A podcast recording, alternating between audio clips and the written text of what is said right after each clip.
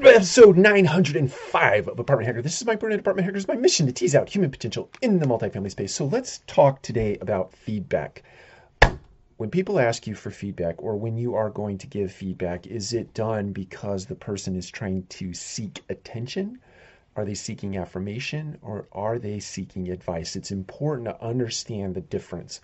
There are times when people will come to you and they will couch an idea or put an idea out there, present an idea, and they are simply looking for your affirmation.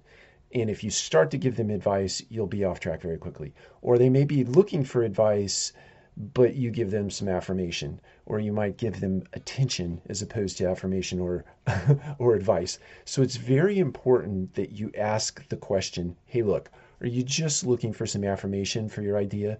Are you just looking for some attention? You're very excited about this and you want somebody else to get caught up in the excitement?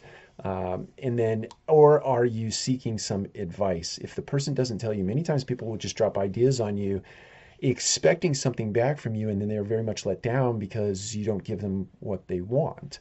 Um, but some some people are good about prefacing by saying, "Hey, I need your advice," or "Hey, I just need you to affirm what I'm thinking here," or hey, I just I just need to share this idea with you. I just I, am excited about it. I just want to share it with you. So some people are really good at that, others not so much. And so it's important as a leader uh, to ask people to get some clarifying uh, context about what people are asking you about. So that's my encouragement to you today. Just ask: Are you seeking advice? Are you seeking affirmation? Or are you just simply seeking some attention? Take care. We'll talk to you again soon.